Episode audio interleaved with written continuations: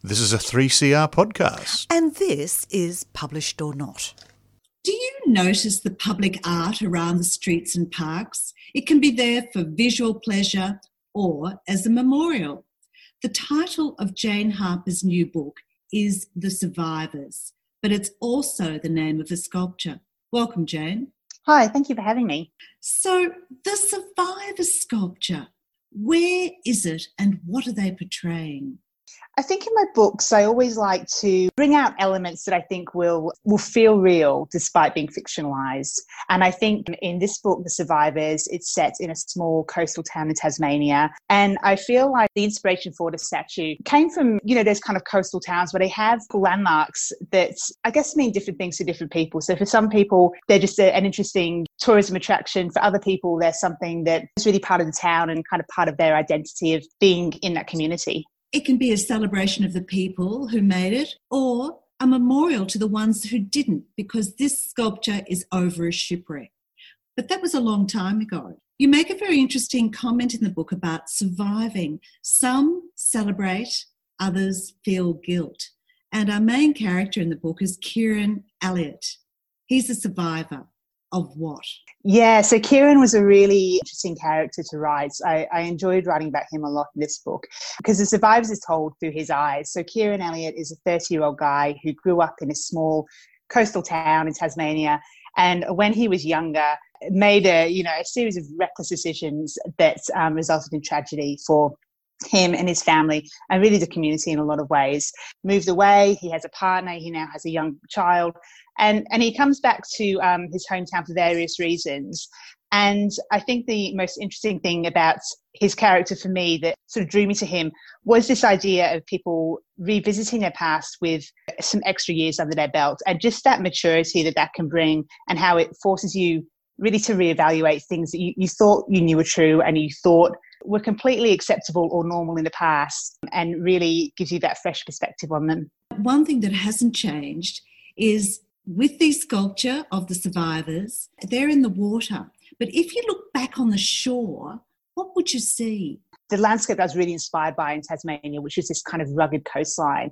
So you have a small town, but you also have this really sort of sweeping seascape with rocky cliffs and caves. Well, that's what you see on the cover. You see those caves. They look dark and gloomy. And it's those caves that Kieran and his mates used to go to explore. But he often warned if you're still in here at high tide, mate, you're not coming out. 12 years have passed. Olivia has had to come back because her mother's not doing well after losing a daughter.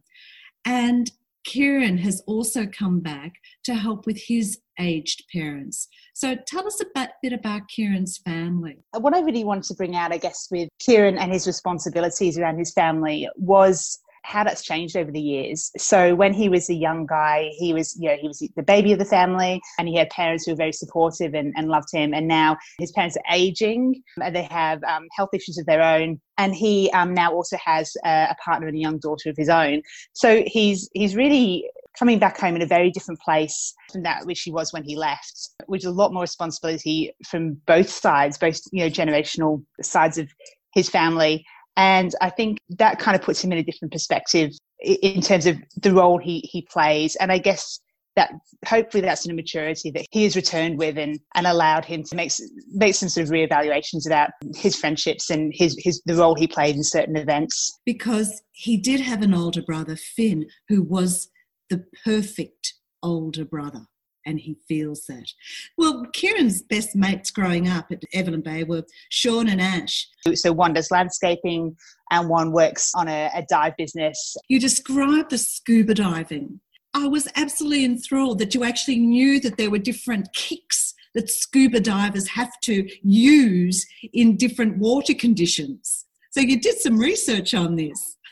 I, I did. I not only did research, I, I went myself, which was something um, I thought was really important to do because I have, uh, as I said, the scene involves, you know, diving. And I think something like that is really important to capture that accurately. Um, so I'm not a diver myself, but I arranged to go as part of my research trip to Tasmania and I went diving in a place called Eaglehawk Neck and it was amazing. Like it was really, it was really fascinating because a chance to kind of really experience what it's like diving in that Tasmanian cold water kind of setting. All the equipment you need, the safety talks they give you, the kind of things you see, what it feels like really. I think is you know for people who are who are non-divers that that experience of being under the water is you know is very surreal and it's not something mm. that you can really um, relate to anything else i think. So it was it was fascinating. I learned a lot. I always try and do that kind of on the ground research and, and, and experience those things yeah, where I, where I possibly can because I think it just really helps build that those scenes with you know the authenticity that you're looking for. Kieran's other mate Ash has gone into landscaping. Now he's worked on his grandmother's garden for years, but what's happened to it now? We all know landscaping is a is a years long operation really, and he has a particular garden that used to belong to his grandmother's that he has worked on for years and years and is now in a process of being torn up by the new owner. So I think it's that kind of long term connection that you really have when you stay in a place that Kieran maybe doesn't have anymore and is sort of thrown into um, you know, so, so sort of highlighted when he comes back and he reconnects with his old friends. Well, Ash couldn't even afford to buy the property, so it's so it's been bought by an author who's gone there as to retreat to write. And I love the description of 40 year old George had an actual print newspaper tucked under his arm, made the perfectly innocent object look like a nostalgic affectation. Look, I love the way that. Uh, you know, you, say that Kieran went to a writer's lecture in, in Sydney and he saw this author on a panel with two women authors and spoke for easily half the time. You've given Kieran some subtleties that are just delightful. And I, I think he had to go away from Evelyn Bay to pick this up. He was aware of what's safe for men and women. Kieran didn't think twice about taking shortcuts through unlit parks and felt no need to quicken his pace when he heard footsteps on the pavement behind him at night. And he's also told by Olivia that some guys don't understand anything but a loud, firm no. Some don't even understand that. So you can sort of see that Kieran is a guy who's picked up on these nuances through growing up.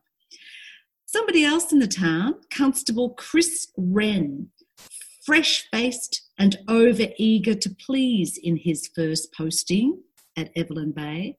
So, what was Chris Wren's first case? Chris is a Chris Wren is a long term cop at um, Evelyn Bay, and as you said, when he first um, moved to the town, he was young and he was under the um, supervision of the more experienced officer. Now, um, fast forward more than a decade, and he is now the man in charge. So he is really you know knows his town inside and out. And I think one of the things about Chris Wren was that he he's the kind of cop that works in a small town and is very diligent and very eager to keep this town running as it should. But occasionally is forced to maybe deal with things that are a little bit beyond his normal duties just by nature of being a small town cop. Occasionally things happen that are not everyday occurrences in a town like that. So early on, he was forced to deal with a terrible storm that really, you know, caused a lot of damage, um, both physical and emotional, for the people in the town. And then 12 years later, when Kieran returns, Kieran's barely brushed the sand off his off his bag when a, a body is found on the local beach, and that sends real shockwaves through the town because it's not something that you know you would expect to happen in a place like that all of these shock through the town, all of this land. There's also a community hub that shares the lo- local gossip. How does this work out? So I think one of the things I always try and do in the books is touch on you know elements that are, are, recognizable really wherever you live and if you've ever been to a community at all like that. So in evelyn bay they use a, a, an online community hub to pass information to each other which is basically a, a bit of an antiquated online forum which is normally used for complaining about rubbish collections and you know tourist damage. But when um, this this terrible um, event happens uh, on the beach, it becomes really a forum for, for gossip and fear mongering and really you know, unfounded rumors that start to circulate. So it stops being, I guess, a community hub and starts being a, you know, a source of unregulated pain really for a lot of locals. And Kieran's father's Brian's name is brought up in this community hub because he was the last one to have spoken with Gabby 12 years ago and was out wandering on the night of another death. So, if people don't go online to chat, they usually come down to the pub. And the surf and the turf is, is quite a meeting place. Julian's the owner, but it's Liam, his stepson, who's only 19. And Liam is talking to the young Bronte, the waitress. And Kieran overhears what Liam says to Bronte. It was the this big storm, the worst in like 80 years or something, but everyone who was there then remembers it and they all know what he did. If you kill someone, you deserve all the shit that's coming your way. We know that Kieran's had dark days of blame and reckoning, but we started talking about survivors, and I really liked this advice from a psychologist on page 42. I'm going to ask Jane Harper to read. Okay, so this part is, as you said, this part is um, Kieran, our main character, is in hospital and he's receiving some advice from a doctor. All right, listen close, she said. Kieran had been admitted less than 24 hours earlier and was still feeling shell shocked because this is important. Kieran, lungs still heavy and aching, had tried to concentrate. All this, she'd waved her pen at his body, this will all heal. You're going to be fine. So, what I need you to do is focus on your head because that sends people back here more often than you want to know. The doctor had let that sink in before she spoke again. People can react badly when they don't know how to react to something. That's true for everyone, but men in particular can very quickly find themselves in places they don't want to be. I'm talking aggression, I'm talking family problems, heavy drinking. She had ticked them off on her fingers drugs, sex stuff, prostitutes, violent porn, and you, Kieran. He had stared at her. Me, what? A guy like you? What are you, 18? In a situation like this? You are a prime candidate for that, my friend. Prime. The doctor's tone softened. This could be you, easily. So I want you to make sure it isn't. Do not let yourself get sideswiped by this, all right? There's going to be a lot to deal with emotionally, so be prepared. You need some sort of release that's not going to end up with you dead or miserable or in jail. So take me seriously when I say this. Find something positive that helps. The same day he was released from hospital, Kieran had followed Verity into their house, dropped his bag, and walked down the hallway and straight out of the back door. He had stripped down to his shorts, plunged into the sea, and swum and swum and swum. Well, that was 12 years ago. Now, as you say, he has a wife and he's got a young baby. Where did that come from?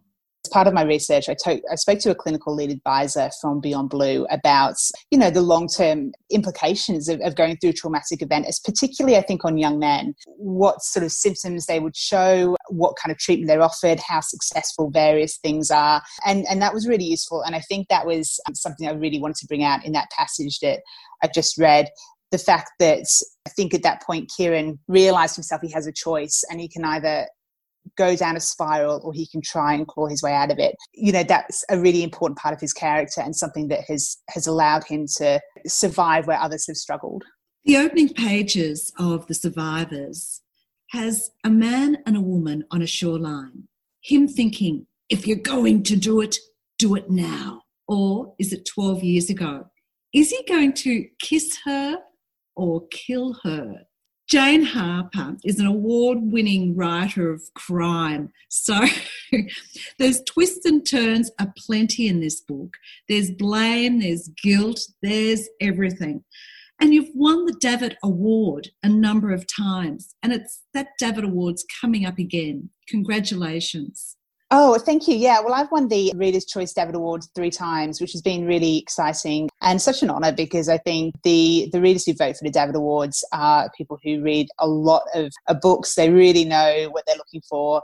And I think to have, you know, an endorsement from readers, the best kind of praise a novelist can have, really. You're writing for the readers, and, you know, so they're the ones you're really hoping to please. The Davitt Awards coming up on Saturday, the 26th of September, and Val McDermid, the Scottish crime writer, will be speaking with uh, Sisters in Crime Ambassador Sue Turnbull. You can find this and check it out on the Sisters in Crime website. You can watch the ceremony on the YouTube channel. But no one had come through the storm unscathed. 12 years later, and with another death, blame and guilt rise again to the surface in The Survivor by Jane Harper. A great crime read.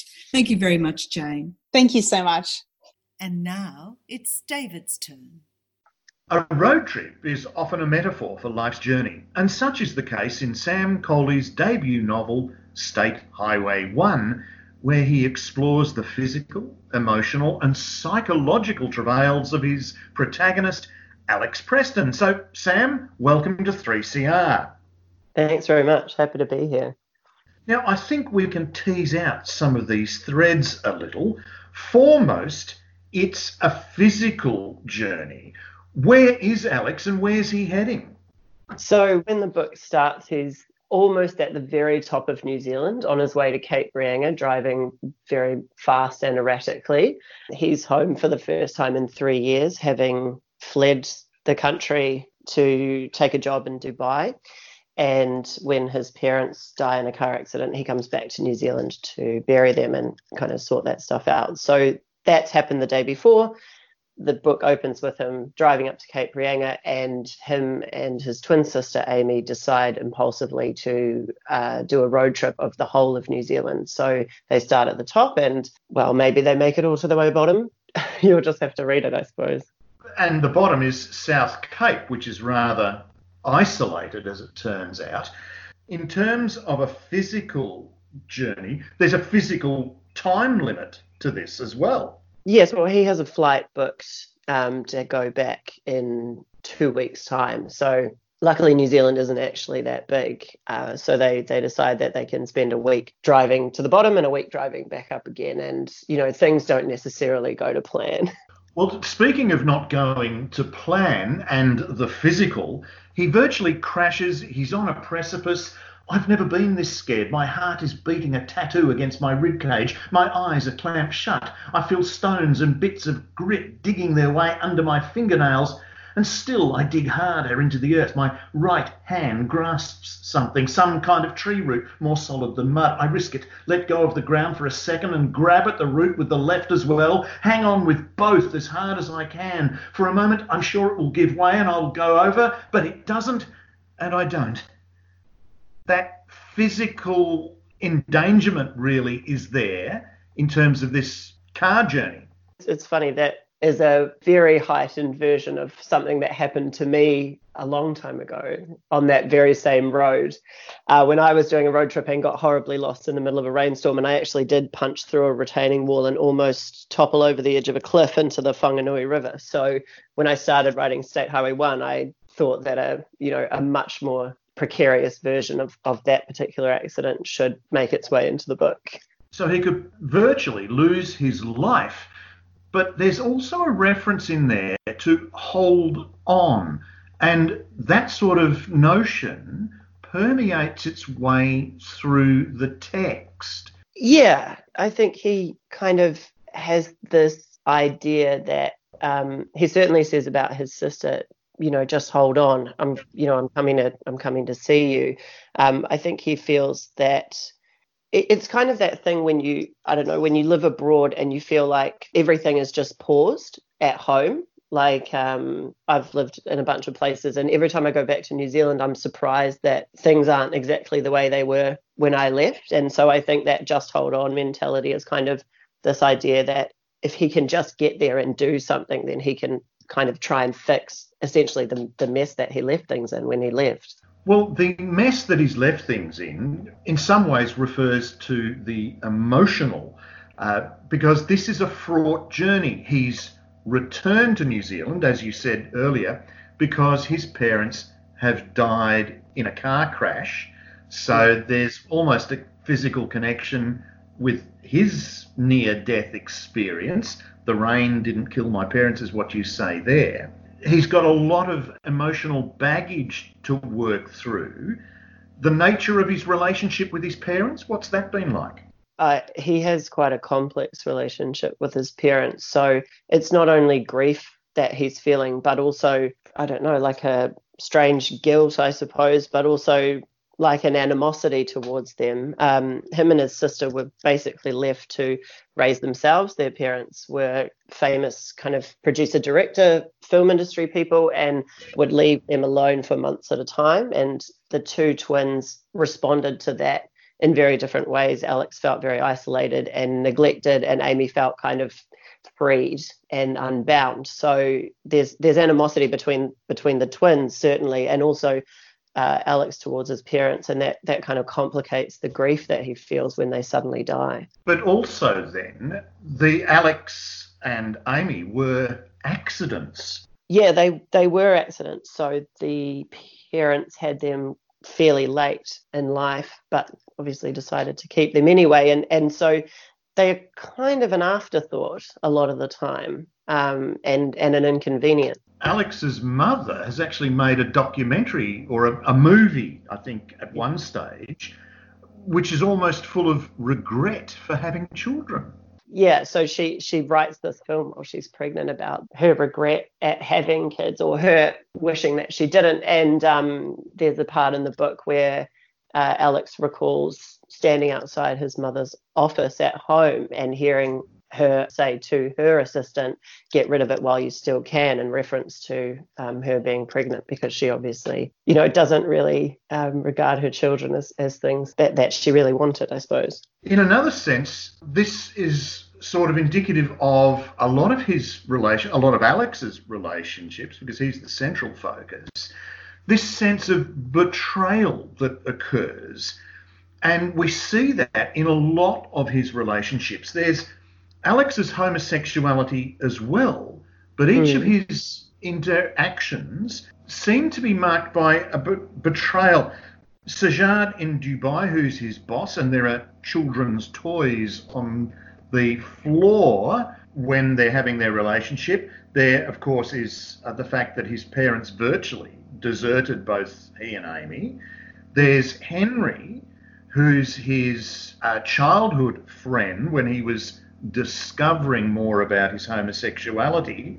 There's also someone he meets on the journey, Joel, a, a backpacker, who betrays mm-hmm. him. So there seems to be this uh, recurring theme of betrayal, which also includes Amy as we go through the text. Yeah, I didn't really think about it in those terms. I kind of think of him as being continually let down by the people that he trusts. But he is also exceptionally kind of butthurt by all of these things that happen and he reacts very emotionally to them. And i think that's compounded by his upbringing. And he seems to go quite overboard with his emotions when he feels that someone close to him has has kind of betrayed him or let him down. And i think that kind of attachment and disordered thinking comes from the, the neglect that he experienced while he was growing up. And the most intense relationship in many ways is with amy who's his twin. And mm. and they're talking and there's a dialogue taking place between the two of them. Was there a reason why you made them twins do you think? Yeah definitely. So when i was thinking about this road trip in the first place it actually started as a book of photography in my head and i want i, I really like taking photos and i was feeling very creatively stifled so i decided to do this road trip. And then i started to fictionalize it and i was thinking about who you would take that kind of trip with. You know, who could you stand to be in a car with for that length of time? And, you know, family is such a, a complex relationship anyway, because like them or hate them, you can't get away from them in a sense, um, even though you might run away to Dubai. So I decided to make them family because that you know that has all the complexities of, of that relationship and and the reason i decided to make them twins was so that there would be no older or younger dynamic at play. I really didn't want there to be that kind of like older brother or younger brother relationship going on. So I decided to put them on even footing, at least as far as that was concerned. And that's why I decided to make them twins. The last element here uh, that I've got in my notes is the sort of psychological journey mm-hmm. because Alex is actually unraveling in many ways. Yes, well, you know, the road, as you said, is a metaphor, but he certainly becomes more and more erratic. And I think the further he travels south, the closer he gets to really his breaking point. And I, it's very, it was, you know, I've got a map of New Zealand um, above my writing desk in my office. So I just worked my way down the country kind of picking pieces of him off as I went and and as well as his mind unraveling you know he he slowly sheds the things that he has until he ends it with no shoes and no money and no car and, and kind of nothing um, but his own mental state. Um, there's been the drinking and as you say he is virtually divested of anything money car footwear. He's reliant mm. on others halfway through, there's the sort of repair to the car, and there's that image of taking out the radiator and this hole being left in the engine, which sort of reminded me of that missing element in, in his makeup. Mm. But even getting to South Cape, it's just completely isolated. There are no roads there. No, there's really nothing there. Um, it's very hard to get there, as I found when I was in Stewart Island. Um, desperately trying to find somebody like Alex does who would um, who would take me to the bottom. But yeah, it's very difficult to get there. So I, I rocked up to Oban on my on my research trip and said, "Oh, I want to go to the bottom," and everybody was like, "You can't, you literally cannot go there. There's there's no way." Which is why that part of the book happens because in my head he just kind of got to Stewart Island and then walked to the bottom and sat on the beach and had his moment, and so I had to drastically change the draft when I was actually there in 2018. In some ways, it's again that notion of a metaphor in the sense that you can't always get what you set out to achieve in life. It's almost impossible, some of the objectives we set ourselves. Yeah. He talks a, a bit about, you know, I don't know what I'm looking for. I don't know what I think I'll find on on the journey. Um, but he's obviously looking to repair some of the relationship with his sister and and and sift through that wreckage. And you know what he finds along the way doesn't necessarily fit with what he anticipated, um, but I think he kind of gets there in the end.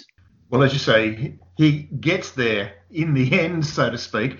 The reader and the listener will have to find out what he, in fact, discovers about his relationship with his sister, how he resolves his heartache about his parents and the relationships he's been involved in. The novel is State Highway 1. The author is Sam Coley, and it's his debut novel, and it's a Hachette release. So, Sam, thank you very much for talking with me today. Thanks very much. That's great. Well, Jan, that takes us out for another week. And look, more books to read for next week, more authors to chat with. Despite the travails of uh, coronavirus and such like, we will do our best to keep bringing you more authors next week. See you then. Well, let's Bye. talk then. You've just been listening to Published or Not on 3CR.